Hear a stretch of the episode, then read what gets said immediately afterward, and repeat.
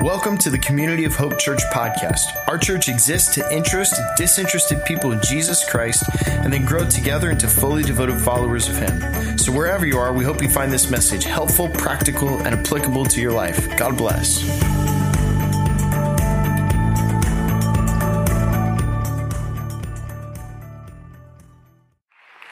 You're going to have to give me a second because I don't know if I can preach after that. My goodness. My first encounter with Curtis was actually at Palm Beach Atlantic. I did admissions there for a couple years. And I remember hearing his voice on the phone. And if, you, if you've ever met Curtis personally, there's a, there's a, a certain grace to him. When he, when he, just in the way that he talks, you would never, ever in your wildest dreams imagine where he came from. But that just proves all the more this is real, guys. Jesus is real. And he has the power to change your life, no matter what you're experiencing today. And so if you see Curtis, he, Curtis is actually our full-time um, East maintenance facilities person, but he's also our recovery pastor at Community of Hope. Isn't that amazing? And so, yeah.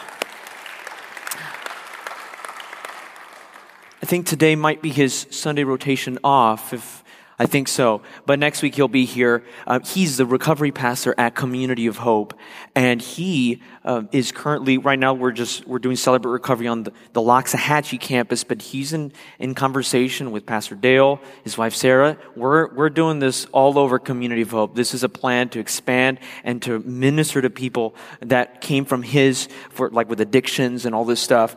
Um, to show the message of Jesus Christ and the love that he has for them to change their lives as well, just like Jesus changed his. So that's some amazing stuff going on here at Community of Hope. So if you see Curtis, give him a hug, love on him. I'm sure he's really going to appreciate that. So, but anyways, we've got a jam-packed day today. We're jumping right in. For those of you that came in a little bit late, my name is Jose. I'm the campus pastor here at Community of Hope West Palm Beach, and I am just delighted to share God's word with you uh, this morning. Uh, one thing that I need to mention is that Be the Match that we announced last week, they are outside today. Uh, they just got here. They're doing some mouth swabs. There's a young girl named Noemi in our Loxahatchee community who needs a donor. If you want to see if you're a potential donor for her, it's a simple mouth swab. There's uh, Carlos Wesley, their main rep, is outside if you want to know more about that, okay? So, but today, grab your notes, grab your COH app, uh, whatever you take notes on, your Bible. We're going to dive right into our new sermon series today, I Am Community of Hope. And so, as I'm sure you've noticed, it's been, it's been really hot this August. I actually compared my bill from last year. It's like about $10 more expensive on my electric bill. It's incredible. I don't know what's going on, but I mean, South Florida is always hot, but it seems even hotter this year. And so when I got home on Monday, uh, this past week, my house was at 80 degrees. And it was just, it was just horrendous. It was muggy, right? It was musty. And I'm, man, why it's so hot? I check, put the air down and nothing is working. And I'm like, oh no, it's like 7.30, 8 o'clock.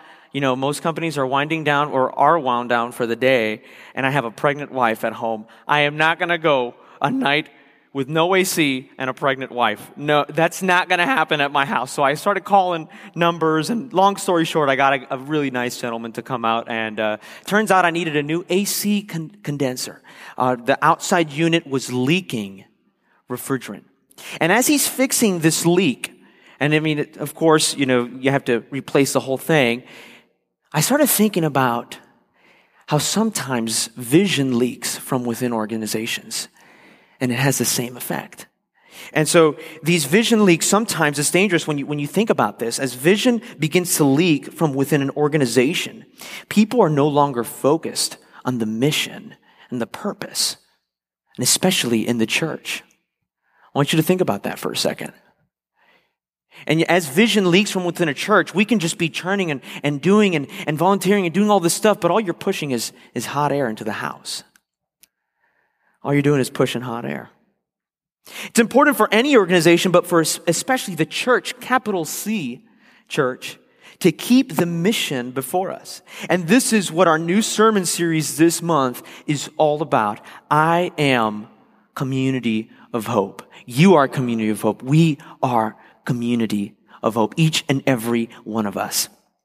And so, in case you, you didn't know, Jesus actually gave us a mission statement before he ascended into heaven. It's found in Matthew chapter 28, verses 16 through 20. If you want to pull out your Bibles, let's read it together as we dive right in. And so, this is at the end of Jesus' ministry before he ascends, and we read later about his ascension in the book of Acts.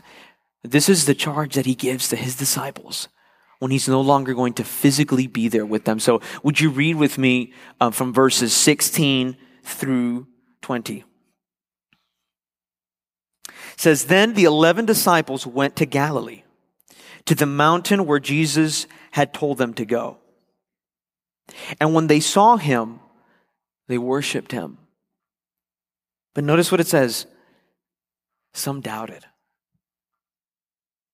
Then Jesus came to them and said, All authority in heaven and on earth has been given to me. Therefore, go and make disciples of all nations, baptizing them in the name of the Father and of the Son and of the Holy Spirit, and teaching them to obey everything I have commanded you. And surely I am with you always to the very end of the age. Amen. Would you pray with me, church?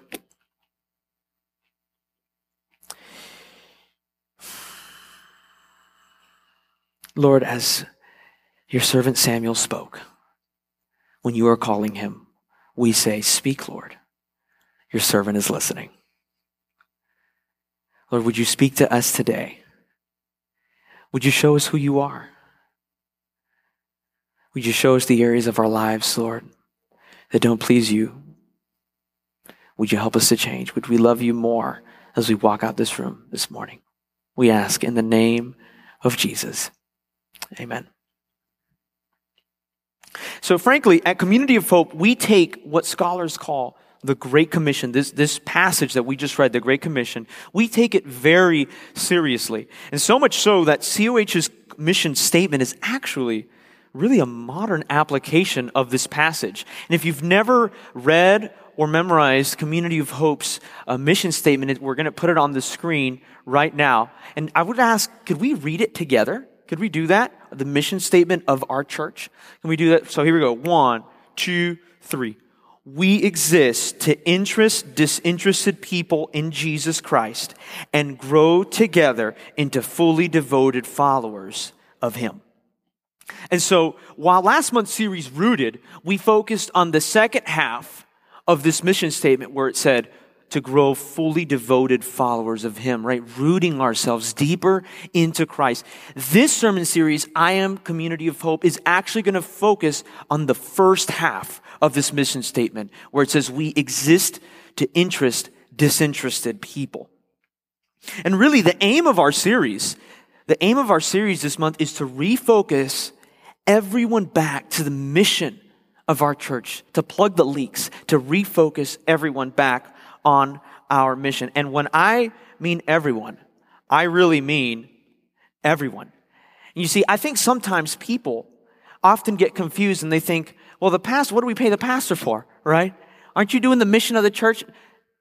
That's not actually what the Bible teaches. And Pastor Trevor preached a sermon all about that in the book of Ephesians, where we each have gifts that God has given us and we're to utilize and to serve in the church. We all serve a purpose. We all serve the mission of the church, each and every one of us, not one of us more important than the other. But naturally, I think that makes some people a little bit anxious, right? I'm on mission for the church. Yes, you are. But in fact, you're not alone because we just read, in fact, that even some of Jesus' disciples that saw him in the flesh, imagine if Jesus was here in the flesh, you'd probably tell yourself, it might be a little hard to doubt him, would it? Even some of his disciples doubted him. They couldn't believe what had just happened, that he had risen from the dead. They're like, is this, is this for real? Is this for real? Some doubted, it says. But if the call to mission was for them, I'm here to tell you, church, it's for you as well.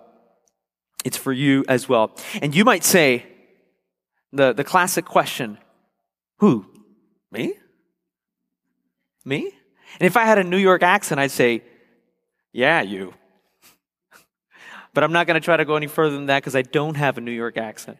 So the title of my sermon actually today is Me? You got to read it that way because it has a question mark on it. Me?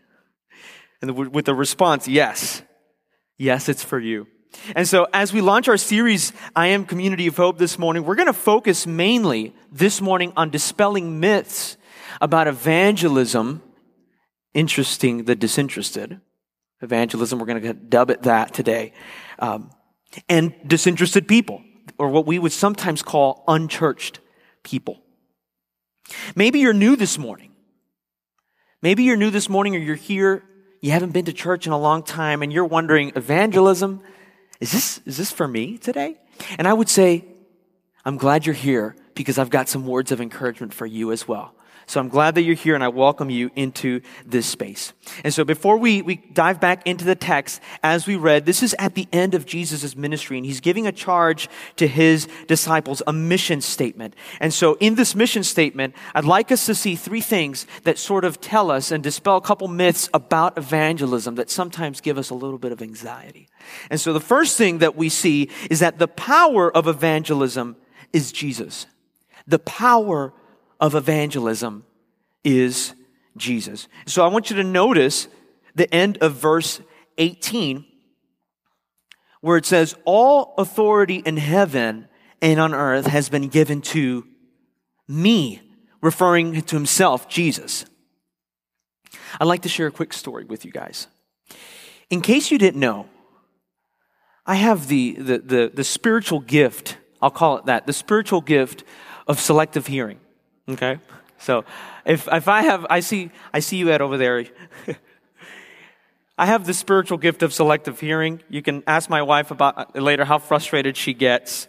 Uh, I have the uniquely male ability to block out any and all audio from my brain and just, just sort of focus in on, on whatever's in my mind, whether it's lunch, you know, or, or, something else. I just, and everything is just, just parting ways on my brain. And, and so this would especially happen in my days in PBA, especially happen. Uh, lunch would always be at 12, but I had an assistant counselor that would always sometimes meet with a director right before then. And she would, she would speak with the director and she'd have some important updates for me. And so she'd come and she'd sit down right, right there. Um, and she'd tell me, uh, Hey, I've got some stuff to tell you. And I'd say, okay, great. I'd turn my, my brain from the computer, I'd look right at her eyes. And I'd say, go, I'm ready for you. So she would start talking. And I'm just thinking about lunch in 10 minutes. and she's going like five minutes in. And I'm like, wait, wait, wait, hold on, hold on, hold on. Can you, can you start that over? Because I was, I was, I'm sorry, I'm just focused on, on, on lunch. I'm focused on the wrong thing right now and I'm missing the point. And she just looks at me and she says, Oh my goodness, Jose, I'm going to be praying for Giselle every day. And she's a prayer warrior, so I know she's not lying. So, but sometimes when I, when I think about evangelism, I feel people getting anxious because they're focused on the wrong thing and they're missing the point. We're focused on the wrong thing and we're missing the point. Evangelism isn't about us, church. Evangelism isn't even just about growing our church. Evangelism is about Jesus. Amen. That's right. Evangelism is about Jesus, and the power for evangelism does not rest in us. And that right there, that truth should just, just immediately remove any anxiety that you get about what am I going to say? What am I going to do? What if they ask me a question? The power does not rest on you. And there's, there's this really great uh, passage in Acts 2, verses 46 and 47, where Luke writes, and he tells us about how growth in the early church is actually happening. And I'd love to, to read it with you. It's on the screen. Luke writes here in Acts 2, verses 46 and 47, he says, Every day they continued to meet together in the temple courts, and that is the, the church in Jerusalem. They broke bread in their homes. They ate together with glad and sincere hearts. Take note on that. Potlucks and small groups go together. Let's just make that point. Praising God and enjoying the favor of all people. And the Lord added to their number daily those who were being saved. Now notice, notice in this passage who is doing the action of adding to the church. The Lord is adding. The Lord is the one who is doing the action. And so often what we fail to acknowledge is that it's the power of God that equips us and enables us to do the work of evangelism, to do the work of ministry. You don't have to be a Bible expert. You don't have to have a seminary degree. You don't. To, to, to share your love for Jesus, you just have to have a relationship with Him. And He speaks to you. So first we see, and we're gonna, we're gonna actually jump back there at the end of our talk to sort of add some tips to that. But first we see the power of evangelism rests in Jesus. Number two, we see that evangelism is actually a process, not a singular point in time. Evangelism is a process. Read with me one more time uh, Matthew 28. We're going to start in 19 and we're going to read through the second half of 20. And he was saying, Therefore, go and make disciples of all nations, baptizing them in the name of the Father and of the Son and of the Holy Spirit, and teaching them to obey everything I have commanded you. I want to take a moment and just focus on the first phrase of this passage. Therefore, go and make disciples. And as I just read, that's what our modern translations, most of them say. Therefore, they do like a definitive verb, go and make. And most people, I think a lot of people have taken this to be a call to international missions, right? Where we would say, go, go and make disciples. And while certainly we, we certainly admire, want, and need international missionaries, I think that this verse speaks to them, but it speaks to us here who are not international missionaries this morning. And I think that's most of us. In the original Greek, it actually literally translates to, therefore, as you are going. Therefore, as you are going, make disciples. The main verb is make disciples as you're going. In other words, as you're going about your workday, as you're going about your travels, as you're going about your friendships, make disciples. Make disciples. See, it really, it could imply physical distance, but it doesn't have to. It has everything to do with your daily life. As you are going, as you are living, you can reach out to those in love and evangelize in, in word and deed to the people around you. But evangelism is not just a process for us, but it's a process for those who aren't convinced about Jesus yet. It really is a process for them as well. And I think all too often we assume that believing in Jesus is like a light switch. Boom. One day to the next, all of a sudden, you just believe in Jesus. And we, we hear these really powerful testimonies, and we just heard one from Curtis himself. But we forget there was a three minute video where he's telling everything that happened before that moment. Everything that happened before that moment led him to that point. And without those things that were there, maybe that point wouldn't have been there. Maybe it would have been a little later. But it's a process. It's a process in people's lives. In other words, right, it's not a singular point. But hey, if you're here today and you're curious about this whole Jesus thing, and you're, maybe you're here, you're not convinced yet. I just want to acknowledge that we Christians, sometimes because of this light switch assumption, we can, we can be bad listeners, can't we? It's true, we're not the greatest listeners, and people have been hurt because we don't listen sometimes. But I don't want you to miss this. And this is why I told you this sermon is for you too. I don't want you to miss this because Jesus is a listener. Jesus is a dialoguer. And as you, if you were to open up the scriptures and just read and see how Jesus interacts with people, he answered their questions when they came with sincere hearts and in faith. And so I would challenge you to do the same. And one of the most powerful examples of this is actually found in the late Nabil Qureshi, author of Seeking Allah, Finding Jesus. If you've never read this book, it's phenomenal. He's a phenomenal author. Unfortunately, he passed away um, due to stomach cancer in 2017. But he was an amazing man of God who actually converted from Islam due to, to the very uh, faithful help of a friend called David Wood that never gave up on him. And, and in his book, Seeking Allah, Finding Jesus, Nabil actually tells the testimony of his friend, basically just building a relationship with him for two years. For two whole years. And Nabil hardly asked anything about Christianity. And David, his friend, hardly mentioned anything about Christianity. And it was only after two years that Nabil started to get curious because his friend was so kind, so courteous, so hospitable at every occasion, unlike perhaps some other Christians, Christians that he had met. Until he finally started asking the Jesus question. And it didn't take long after that that Nabil gave his life to the Lord and countless others after him through the work of his ministry. Here's what Nabil himself writes. We've got a quote on the screen. You can read along with me.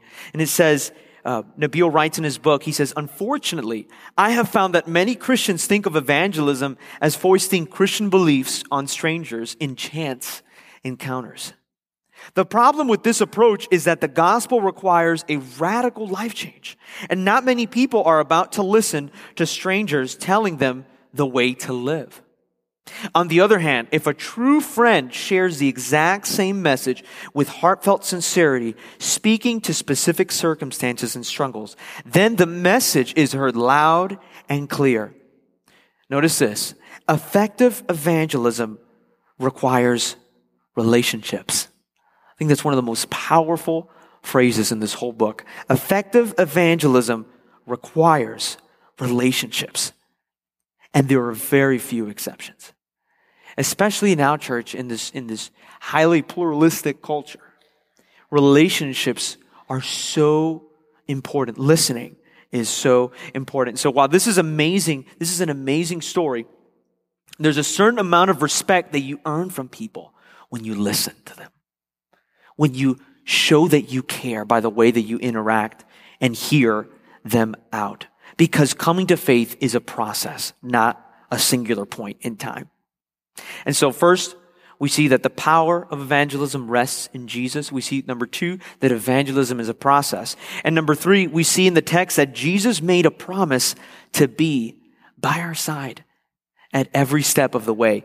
Let's read it one more time in, uh, in verse 20, where Jesus at the, uh, 20a or the, the, the second half of verse 20, he says, And surely I am with you always to the very end of the age.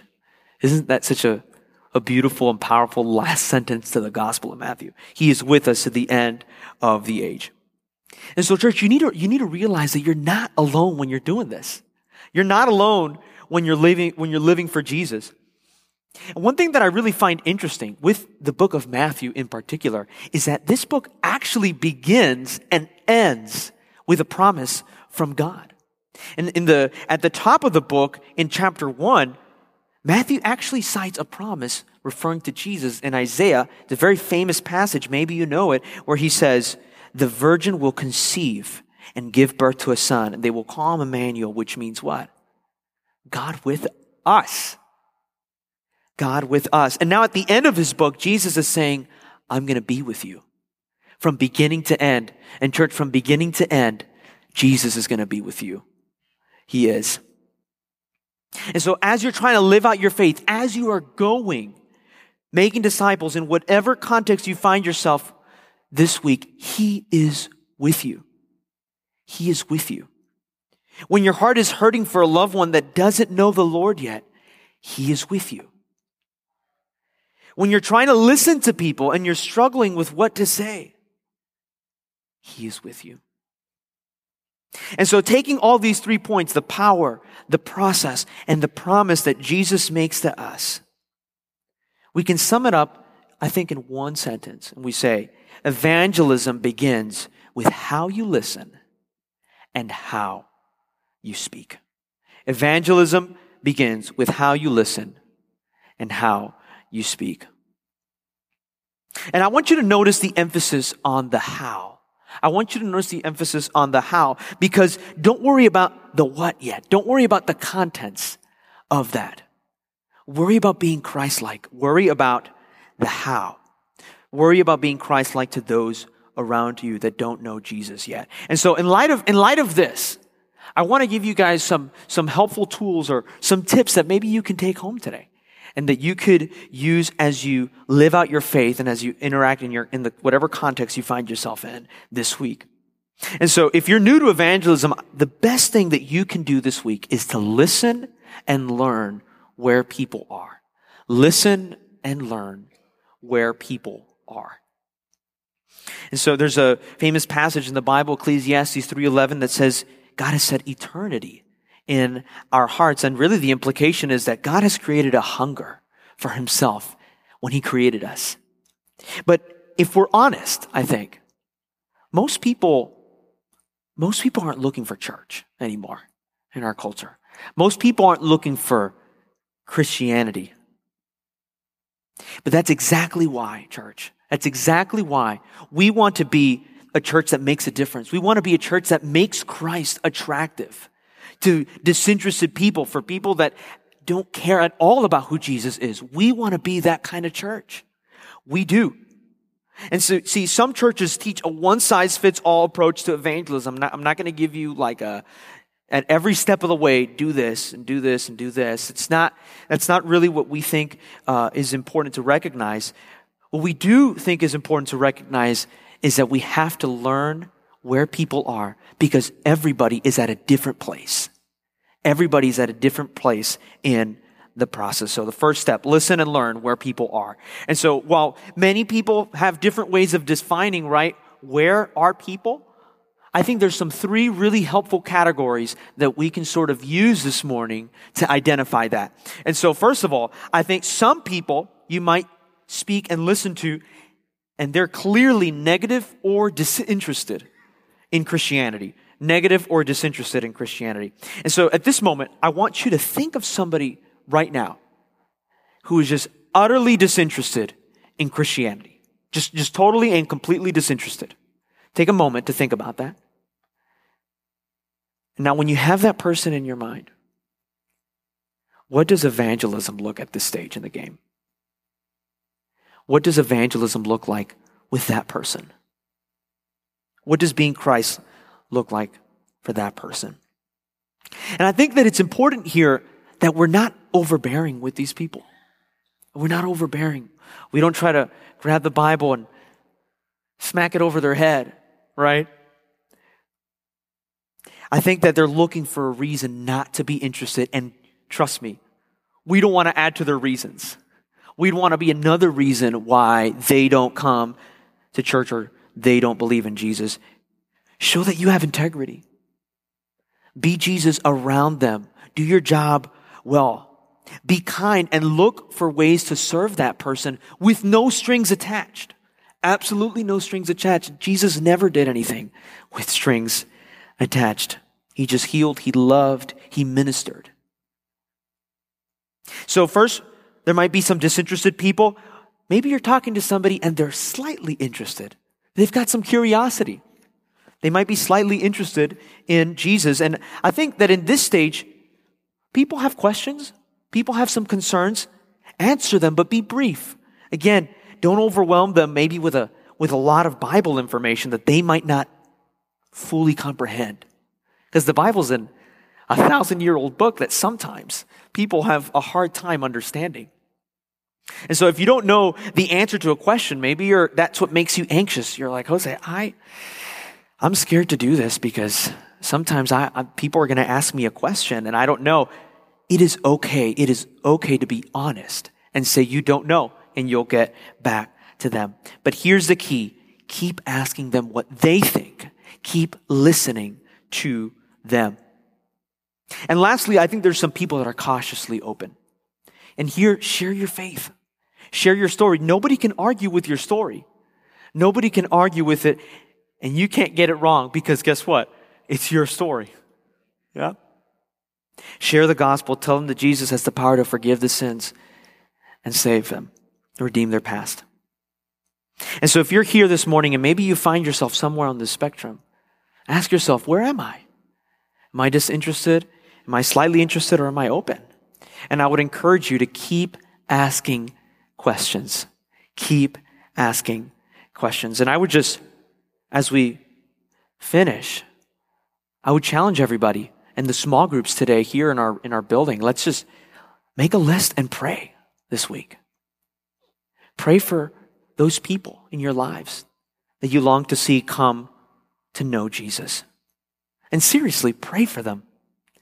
Haven't you ever wondered? Sometimes we say, I'm going to pray for you, but then you forget. Has that ever happened to you? That, that happens to me a lot of times. I actually sometimes refrain from using that phrase for that very reason. Seriously, pray. Pray for them with your small group. Pray for them individually. Ask that Jesus will reveal himself to them and to you and give you the knowledge and the wisdom and the discernment in the moment to do the right thing. Church, would you pray with me?